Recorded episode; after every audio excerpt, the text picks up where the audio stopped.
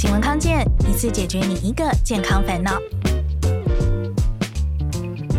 欢迎收听请问康健，我是主持人雨婷，欢迎今天的来宾罗佩玲中医师。大家好，我是中医师罗佩玲。好，今天要跟大家来聊卵巢哦。我不知道大家有没有都听过一句话，就是卵巢好人就不老可能女生都有听过，先问医师，这是真的吗？呃，像有时候啊，有一些女性朋友进我的诊间了，因为女生走进来的时候，你第一个可能就是先看到她的外貌嘛，对不对？嗯、有时候会看到，哎，她的外观跟她的那个显示，因为我们诊间不是有电脑嘛，哦、电脑显示上面的年龄啊，如果她的落差很大，就是明明年纪可能三十几岁，但我一看她，我以为她可能是四十多的、哦。通常有这状况的话，大概啦，几率上面女性就是她可能有一些妇科的问题啊，或者它卵巢功能是比较差的哦。Oh. 因为确实，因为我们女性的荷尔蒙，它就是跟我们的像生长、生殖、发育啊这些都有关。但是如果你没有好好的在保养的话，一旦卵巢进入衰竭之后，那你整个身体的机能是下降的。那这个身体机能下降，不仅仅是可能月经，就是不是说哦，只是月经量变少啊，周期不规律，它可能还会显示到你的皮肤的状态，皮肤的纹路会变成很多，然后皮肤会很看起来很干、嗯、像那个胶原蛋白缺乏，都比较扁扁的那种感觉哦。然后呢，这个状况的话，其实都是跟你的那个卵巢是相关的。所以刚刚主持人有讲说，就是呃卵巢好人就不老这个状况啊，其实在女性朋友上面确实是这样子，没有错。所以确实卵巢真的跟女性的保养是息息相关哦，特别是医师最近刚出了新书《更年期的慢老调养书》哦，呃我觉得其实其中最特别的是，不是从大家最熟悉的比较直觉联想到的卵巢啊子宫切入，反而是从中医的五脏的观念来切入，对不对？我觉得这个很特别，这是呃为什么这样特别的编排呢？呃，因为我们的中医来讲哦，就是阴阳啊、五行啊，五行对应五脏嘛，大家可能会觉得哦，这什么东西好难哦。五行对应五脏，五脏就是肝、心、脾、肺、肾。然后，那我书里面其实前面有一些比较简单的介绍啦，就是如果大家对中医的理论是有兴趣的话，可以看一下，就我们的五脏它会有所谓的相生，它其实五行它是一个循环，哦，就是五脏它是有所谓的相生、相克、相乘跟相侮，就是它有不同之间的关系哦。那这些关关系的变化，它就会造成身体疾病的发生。中医在调养身体，它其实所谓要调的是什么？是调人体的平衡。嗯，平衡的意思就是像我们讲阴阳好了，阴的部分呢、啊，大家可以把它想象是身体的一些像血液属于阴吼，水分是属于阴。精液是那个三点水，对，三呃生津止渴的那个津哈、嗯，那个精液哈也是属于阴哈，所以这跟身体一些滋润啊这个部分有关的都是属于阴、嗯。那阳的话，它是一个无形的东西，它比较是像能量。嗯、然后呢，在更年期之后啊，其实或者是女生的那种卵巢功能变差之后，那它是身体的阴变少了。阳变多，所以它就是变成一个不平衡状况、哦嗯、那我们要调的话，中医认为健康的人叫平人，平人的话，他就是最平衡的人，是最健康的人。那刚刚讲到五脏也是，五脏组成的这个圈圈里面，它也应该是要平衡的。中间其中哪一个脏过于旺盛的话，它其实就有可能会影响它的母脏或者是子脏，或者是会有一些克相生相克的那个部分。所以我们要讲的就是说，如果五脏里面有任何一个脏腑出现问题的时候，它就是牵一发动全身，所以你整个等于说平衡的这个循环就被打破了，所以它会有很多部分就开始出现问题。假如说以西医来讲的话，你今天如果是肝脏可能出了什么问题，那它可能就是处理这肝的部分，但我们中医就会看说，哎，如果你是肝出现问题的时候，可能是其他影响到，那也可能是他自己本身过于亢奋或是过于衰弱，或者是其他的部分去影响。我们在找解决方式的时候，就会整体的去考量说你身体的状况，去找到解放这样子。嗯，是。那刚刚医师有讲到说，卵巢的衰竭确实跟你的外貌啊哎，会有一些关联。不过人到更年期的时候，卵巢难免会衰竭，就是衰竭了嘛。嗯、只是说我们现在更害怕的是，你还没有到更年期，你的卵巢早衰了。我想现在大家都很常听到这个卵巢早衰这四个字，又觉得很害怕。到底从中医的观点来看，什么叫做卵巢早衰？中医的话，我们古书上面其实没有特别在强调卵巢这两个字。好，那我们会用像是天癸这个去形容。那天癸的话就比较是荷尔蒙，它比较是像我们女性荷尔蒙。那我们卵巢早衰的话，其实它会讲说是天癸竭，就是荷尔蒙没有了。好，然后这样的话就是没有办法再生育。那一般的年龄是在四十九岁、嗯、但是当你卵巢是提早衰竭的时候，就可能在四十岁以前你的生理期就已经停了，没有办法再受孕的话，那它就是算一个早衰的一个情况。那卵巢早衰在中医来讲，它会比较归在我们五脏里面是肾的这个部分、嗯哦、肾的话有所谓的肾阴跟肾阳。刚刚讲说有所谓的阴跟阳嘛，然后有五脏，那如果是肾的话，它也会有所谓的阴跟阳。那我们讲的肾阳虚衰后，它就比较是像身体的阳气不足的话，它就会生内寒，所以你可能会有一些像是手脚冰冷啊、嗯、然后再来的话，肾阳它又跟我们身体的一些性荷尔蒙有关，所以如果你有出现肾阳不足的一个状况的话，可能就比较不会有那种欲望的一个产生、哦、就是这个也算是一个肾阳的一个部分、哦、然后再来的话，它可能也会像一些那种筋骨衰弱啊，腰膝酸软啊，就是脚很容易就走一走就没力啊，没办法爬楼梯啊这些哦。然后如果是肾阴的话，那阴虚的话就是火气会旺，好，因为阴阳是要平衡的，那就会出现就是阴虚火旺的话，热潮红啊，热潮红就突然一阵热，然后往上冲，然后就会伴随着像是呃，我有些病人是脸会红红的，好，尤其是在颧骨的部分，那甚至会流汗。嗯、那有严重的话，我之前有一个最严重的，他是来看诊的时候，他是一边我一边帮他把脉，然后他另外一只手在拿着那个小毛巾一直在擦汗，但是他是还没有到更年期，他是已经到更年期了，所以他那个热潮红跟流汗是可以严重到他每天都要带好几件衣服，然后一直更换，然后要一直擦汗这样子。好，这是会对你的呃，等于说是生活品质是有一个很大的困扰。嗯，那我们就是从自己观察有这些刚刚医师讲的状况的话，就可能会想说，哎，自己是不是有卵巢早衰的这样子一个可能性？是不是卵巢早衰的话，还有就是要观察你的月经、哦嗯、如果你的月经周期开始缩短，而且经血量变少哦，那个变少的话，就是我们一般是讲说你大概是三天到七天算是正常的周期，那有些人可能只有一两天有血量，然后后面就滴滴答答的，这个你要注意，因为它总是会有一些就是真相是代表说你的身体功能是变差的哦。然后就是刚刚讲周期的部分嘛，还有经血量，那当然有一些就是伴随的症状也可以做参考啦，就是假如说你以前是一个经前症候群都很明显的人，假如说你每次月经来乳房都会比较胀啊，然后或者是会比较容易水肿，然后但是这些经前症候群可能慢慢慢慢的就是开始比较消退了，没有那么明显、嗯嗯、那这个大概也会是那个已经卵巢功能开始往下走的一个表现。嗯，那早衰就是提早衰竭嘛，所以它本来正常的衰竭的时间点是什么时候？呃，如果女性来讲，停经的年龄平均是四十九到五十一左右哦。如果你是四十五到五十五也都可以算是正常范围，因为毕竟有些人就是早一点嘛，有些人是晚一些，它可能跟你一个是遗传，就是你可能问问妈妈说，哎，呃，妈妈是几岁停，那你可以做一个参考。然后再来就是你自己的保养，就是饮食啊，你有没有乱吃啊，你有没有就是睡眠睡不够啊这一些哦。那我之前遇到的一些卵巢早衰的病人哦，呃，其实有一个很大的族群，他们是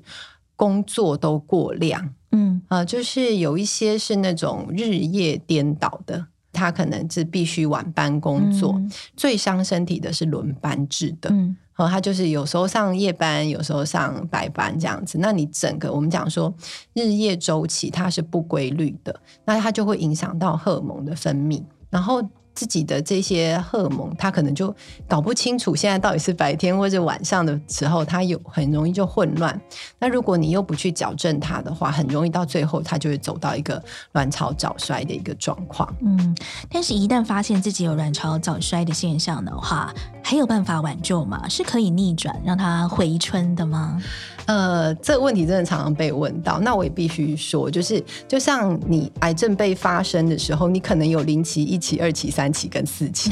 然后呢，每一期的预后是不一样的。嗯、那卵巢早衰也是有，就是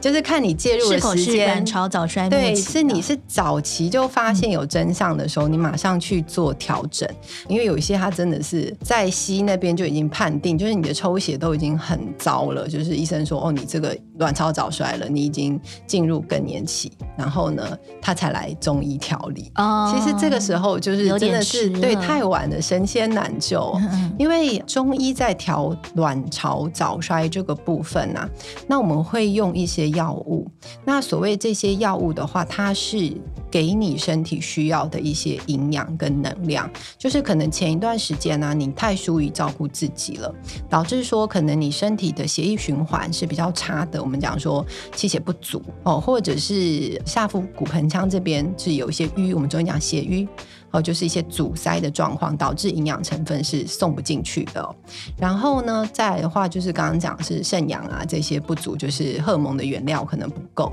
所以我们就是补一些你的营养，给一些可以制造荷尔蒙的原料，让你吸收了之后自己身体去产生荷尔蒙。嗯、但是如果你身体这个机器它已经是非常老旧了，嗯、它已经差不多快要报销的状况，我再给你再多的营养，它也没有办法就是逆龄回春哦。所以我会很建议大家真的不要，因为我之前遇过的那个卵巢早衰，它就是他觉得嗯没有月经来也还不错，他觉得他在这段时间冲刺工作，天哪，然后呢月经少来个几次，他可以少一点月经痛啊，他工作可以做得很顺利这样子。然后等到他真的发现，哎、欸，我怎么一年都没来，好像有点怪，然後也也忍太久了吧？对，然后他去医院的时候，医生就判他的就是你的卵巢功能已经趋近于零了。嗯，你可能没有办法，然后这时候你要怎么去救它？你的机器都已经要报销了，嗯、你再硬给它加一些任何的什么润滑油啊，再加一些什么，其实也是没有用的啊。是啊，这时候神仙也无力回天哦。那至于卵巢保养还有什么其他需要注意的地方呢？休息一下，回来再聊。还有另外一个都市传说，就是玫瑰花茶，这都是真的吗？的确哦，这些都是有根据的。说酒后吐真言这事情是真的吗？因为酒精会抑制你的前额叶功能，那前额叶是什么功能呢？太专业，太专业，可能有睡眠呼吸中止症的情况哦。男生就是比女生多。哎，为什么？所以小时候胖不是胖这句话是错的，是不是？小时候胖基本上就是胖。对，而且我那天在跟你讲，想听更多精彩内容，快搜寻听康健 Podcast。好，刚刚休息之前谈了很多卵巢保养的一些概念哦。那现在要特别问医师，其实现在很不生育的女性是越来越多。那如果她终身就是没有生育过的话，在卵巢保养的部分有没有需要特别注意，或有什么不一样的地方呢？呃，现在确实我也还蛮多女性的病人哦，可能都没有要打算再生育了。那这样的女性朋友的话，因为以统计来讲啊，其实呃，如果你有在怀孕的这一段过程之中，你的卵巢是属于有休息的状况，那不育的话，就是未来可能妇科的问题比较容易产生，不管是乳房的或者是一些子宫的一些病变哦。那我会建议啊，就是这些女性朋友的。的话你可能也是要定期的，我现在都还蛮推荐，就是我的女性病人大概四十岁之后，你大概每年都定期的去做那个呃，不管是乳房啊或是那个子宫卵巢的一些检查，因为现在真的也还蛮多的，就是我好几个病人都是四十岁之前就得乳癌的哦，所以这个检查是一定要的。然后再来的话，就是因为其实你不育的话，不见得你的那个停经的年龄就会提早。呃、但是你还是要好好的就是保养你的子宫跟卵巢，因为毕竟我们就是停经之后身体的老化它就是会一个处于一个比较快的一个状况哦，因为比较容易刚刚讲是出现妇科的问题，子宫卵巢的部分哦，那一旦是有像是一些肌瘤啊或是有一些内膜异位啊这些疾病的话，那你可能就要找医师去处理哦，因为我们刚刚讲如果是要预防卵巢子宫的老化可能要加一些补气血的部分，但是如果是有像肌瘤啊、哦、肌腺症这些、嗯、这些疾病的女性的话，她可能就不适合吃那么多补血的，因为我们中药补血的那个成分它其实会有一点活血的情况，所谓的活血因为我们把那个营养送到你的子宫卵巢嘛、嗯、因为我们荷尔蒙是从卵巢那边分泌的，所以让你的荷尔蒙可以分泌增多，但它同时也有机会可能会导致说你的子宫比较营养，它会充血，充血之后会不会肌瘤、肌腺症这些反而变严重、嗯哦、这个就是一个蛮重要的，所以如果你一旦知道说你有这些妇科问题的时候，你可能就不能乱吃补，像这个状况尤其是肌腺症，它有时候会发现你只要吃一点中药什么四物啊、十全啊这种，你会下个月月经来的时候血量更大更痛，所以这就是要注意一下，你可能就要马上去找一下你的中医师去讨论说你后面治疗的这个部分。嗯，现在很多女生也有的困扰是多囊性卵巢症候群，我相信为了这个来看中医的女性也很多，那这个部分有什么比较好的预防或是中医方面的缓解的方式有哪些？呃，多囊性卵巢的女性朋友确实啊会来寻求中医协助的也蛮多的哦。那因为多囊性卵巢的话，其实就是呃卵巢的那个荷尔蒙分泌出现问题，女性荷尔蒙变少，雄性的荷尔蒙变多。那你在西医的话，可能就是给你一些荷尔蒙药去做一个调整。然后呢，但是我们中医的话，会先看一下这个病人是什么样的状况哦。假如说今天这个病人来，她是一个比较胖胖的女生。哦、通常我会推荐他或者建议他就是连减重这部分一起调养哦、嗯，因为多囊性卵巢就是有一个族群它就是因为肥胖, 肥胖对、嗯、肥胖造成的荷尔蒙失调，其实这反而是最好调的，通常这样的人就是呃，你只要体重有降下来，像我之前有遇过一个女生她是一百公斤，嗯，那很夸张，她月经四年没有来哦，她多囊性卵巢体重一百公斤，她月经四年没有来、嗯，他也觉得还好，都没有看医生，对， 他, 他真的没有看医生，大家都那么讨厌月经，很惊讶。对，他后来只要他瘦十公斤，他九十的时候，他的月经就正常了。嗯嗯，所以这个真的是体重啊，跟你的荷尔蒙是有很多相关。所以大家也知道，你过重或是过度减重，体重太轻月经也不会来，体重太重月经也不会来。那如果多囊性卵巢，它是偏向就是是正常体重，有些它就真的是瘦的、哦、瘦子，因为我们知道多囊性卵巢。就是会肥胖嘛，然后会有毛发增加，然后呢会长痘痘、哦、或者说会有一些那个黑色棘皮症，就是脖子啊这边皮肤变得比较黑、嗯、但是确实有一些女生她通通都没有，她看起来就跟你我一样，就是一个很正常的女生，但是她就是检查出来是多囊性卵巢，但是这个部分的话她的调整时间就会比较久一些，因为她就是单纯的她的卵巢功能出现问题，那因为她还是属于雄性荷尔蒙比较旺，所以我们还是会去调，就是补肾，让你自己的身体去制造自己需要的荷尔蒙。所以像这样的话，我们就会建议，就是说，除了就是在吃中药做调整之外，你可能平常啊也是要做一些像是运动，呃，调节自己身体的功能。那我会比较推荐就是像是骑飞轮啊，或是脚踏车啊、下肢这一种快走啊这一类的，或是超慢跑，主要是以下肢这个部分特别锻炼下肢。对下肢的运动，它可以让我们骨盆腔的血液增灌流增加、哦、让它的循环变好，然后你的子宫卵巢的营养啊也会比较充足。那我有在跑步应该还好对，有运动的话应该都是会有帮助的。好，嗯，讲到卵巢保养，其实我觉得大家多半也有一些基本概念啦，就知道说哎，我不要吃生冷的食物啊、呃、压力不要太大，要注重睡眠等等，但是有没有哪一些是一般人比较没有注意到或是忽略的部分呢？卵巢保养，那我就以我自己来讲好了。那我自己的话，就是每一次生理期的时候，我都会吃一些帮助排经血的中药、嗯、那这个习惯的话是从我开始念那个中医的时候开始一直到现在哦。其实从小第一次月经来的时候，我就有月经痛的问题。嗯，因为我爸爸是西医师，嗯，所以我其实从小是吃西药跟吃止痛药，就是每一次生理期月经痛，我就是去买一个止痛药来吃，然后一直吃到我开始念中医之后，然后其实中药在调理就是女性妇科月经这个部分效果真的还蛮好的。我那时候刚开始就是念书的时候，因为还是月经痛，所以我就找一个已经在开业的呃中医师学长，然后请他帮我开药，然后我就吃了大概一两次之后，我就再也没有月经痛的问题了。所以其实中药还是有一些蛮神，你会发现很多朋友跟你讲过这样类似像这样子的哦，就是月经痛吃一次中药就好了。从那个时候开始，我一直自己都有这个习惯，就是呃，因为我们生理期的话，它就是要泄嘛，它就是要把你的经血排干净。